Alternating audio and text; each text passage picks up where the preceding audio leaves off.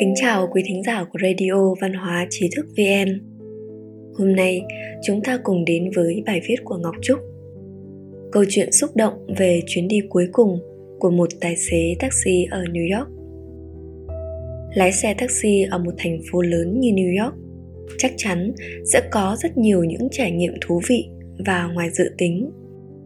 Tài xế đưa khách từ chỗ này đến chỗ khác phải đối diện với nhiều loại người và những yêu cầu đa dạng khác nhau. Một ngày nọ, một tài xế taxi ở new york nhận được cuộc gọi xe từ một vị khách kỳ lạ. Trải nghiệm lần này gây ấn tượng sâu sắc với anh, khiến anh xúc động rất lâu và anh đã chia sẻ trải nghiệm này trên mạng. Tôi nhận được cuộc gọi đến một địa chỉ nọ để đón khách. Sau khi đến nơi, tôi bấm còi nhưng không có ai ra. Tôi gọi điện thoại, nhưng cũng không gọi được. Tôi bắt đầu hơi mất kiên nhẫn. Đây là chuyến cuối cùng mà tôi phải đón vào buổi trưa. Sắp đến giờ nghỉ trưa rồi. Tôi gần như đã từ bỏ, chuẩn bị lái xe rời đi. Nhưng sau cùng tôi lại nghĩ, hay là ở lại một chút. Tôi đợi một lúc thì xuống xe bấm chuông cửa. Không lâu sau tôi nghe thấy có tiếng nói yếu ớt của một người già vang lên. Xin đợi một chút. Tôi đợi ở ngoài một lúc, thì cửa mới từ từ mở ra. Tôi nhìn thấy một bà cụ với dáng người nhỏ bé đứng sau cánh cửa. Tôi đoán ít nhất cụ đã 90 tuổi rồi. Trên tay cụ kéo theo một cái vali nhỏ. Tôi liếc mắt nhìn vào nhà và kinh ngạc phát hiện ra cảnh tượng bên trong. Ở đây dường như không có ai sống cả. Đồ nội thất đều được phủ vải, bốn bức tường trống trơn, không có đồng hồ đồ trang trí, hình ảnh hoặc tranh, không có gì cả. Tôi chỉ nhìn thấy một cái thùng ở góc nhà, bên trong đều là hình ảnh và đồ lưu niệm cũ. Bà cụ nói, cậu trai trẻ, có thể phiền cậu giúp tôi mang vali lên xe không? Tôi để vali trong cốp xe sau đó quay lại đỡ cánh tay của bà cụ. Đưa bà bước chậm chậm xuống lầu rồi lên xe. Bà cụ cảm ơn tôi. Tôi nói, là việc cháu nên làm mà. Bà cụ cười nói, ồ, cậu thật sự rất tốt.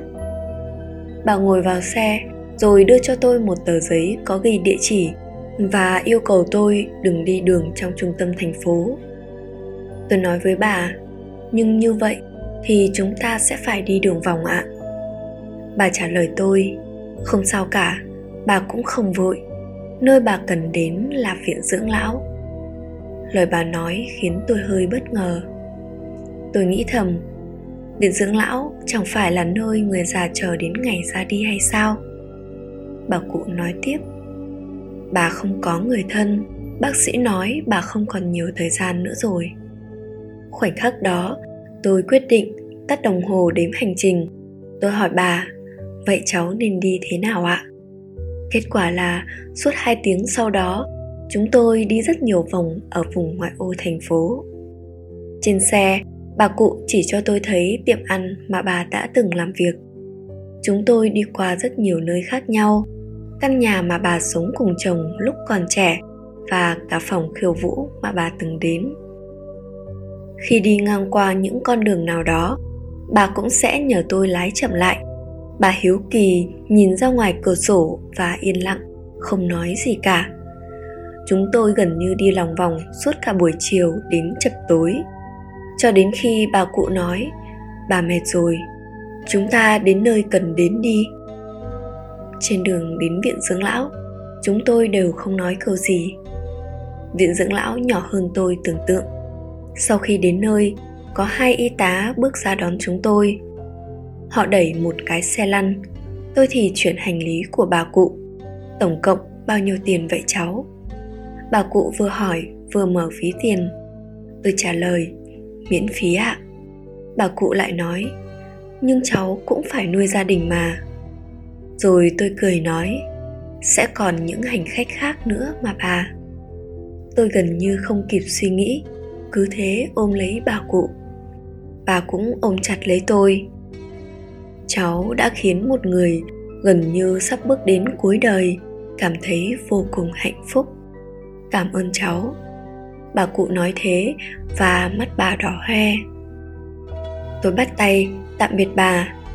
Trên đường quay về, tôi nhận ra mình đang đi lòng vòng không mục đích. Tôi không muốn nói chuyện với bất cứ ai cả cũng chẳng có tinh thần để đón khách. Tôi cứ mãi suy nghĩ, nếu như ban đầu tôi không đợi bà cụ, nếu khi đó tôi không tìm thấy và lái xe bỏ đi, thì bà cụ phải làm sao đây chứ? Bây giờ, khi tôi nhớ lại ngày hôm đó, tôi vẫn tin rằng tôi đã đưa ra một quyết định quan trọng và chính xác. Trong cuộc sống, chúng ta cứ mãi luôn bận rộn, tất bật chúng ta phải làm những việc quan trọng hơn, nhanh hơn, hiệu quả hơn. Nhưng bà cụ đã khiến tôi thật sự hiểu được khoảnh khắc yên tĩnh mà đầy ý nghĩa đó. Đồng thời cũng khiến tôi cảm thấy đau lòng với sự cô độc và buồn bã của chuyến đi cuối cùng trong cuộc đời của bà. Chúng ta phải dành thời gian để tìm hiểu bản thân mình, tận hưởng cuộc sống của mình. Chúng ta nên kiên nhẫn chờ đợi trước khi vội vàng bấm còi.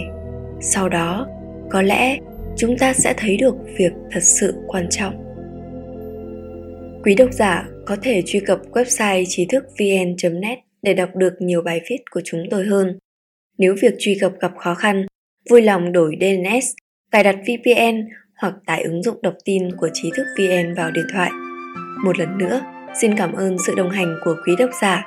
Xin chào tạm biệt và hẹn gặp lại trong chương trình kỳ sau.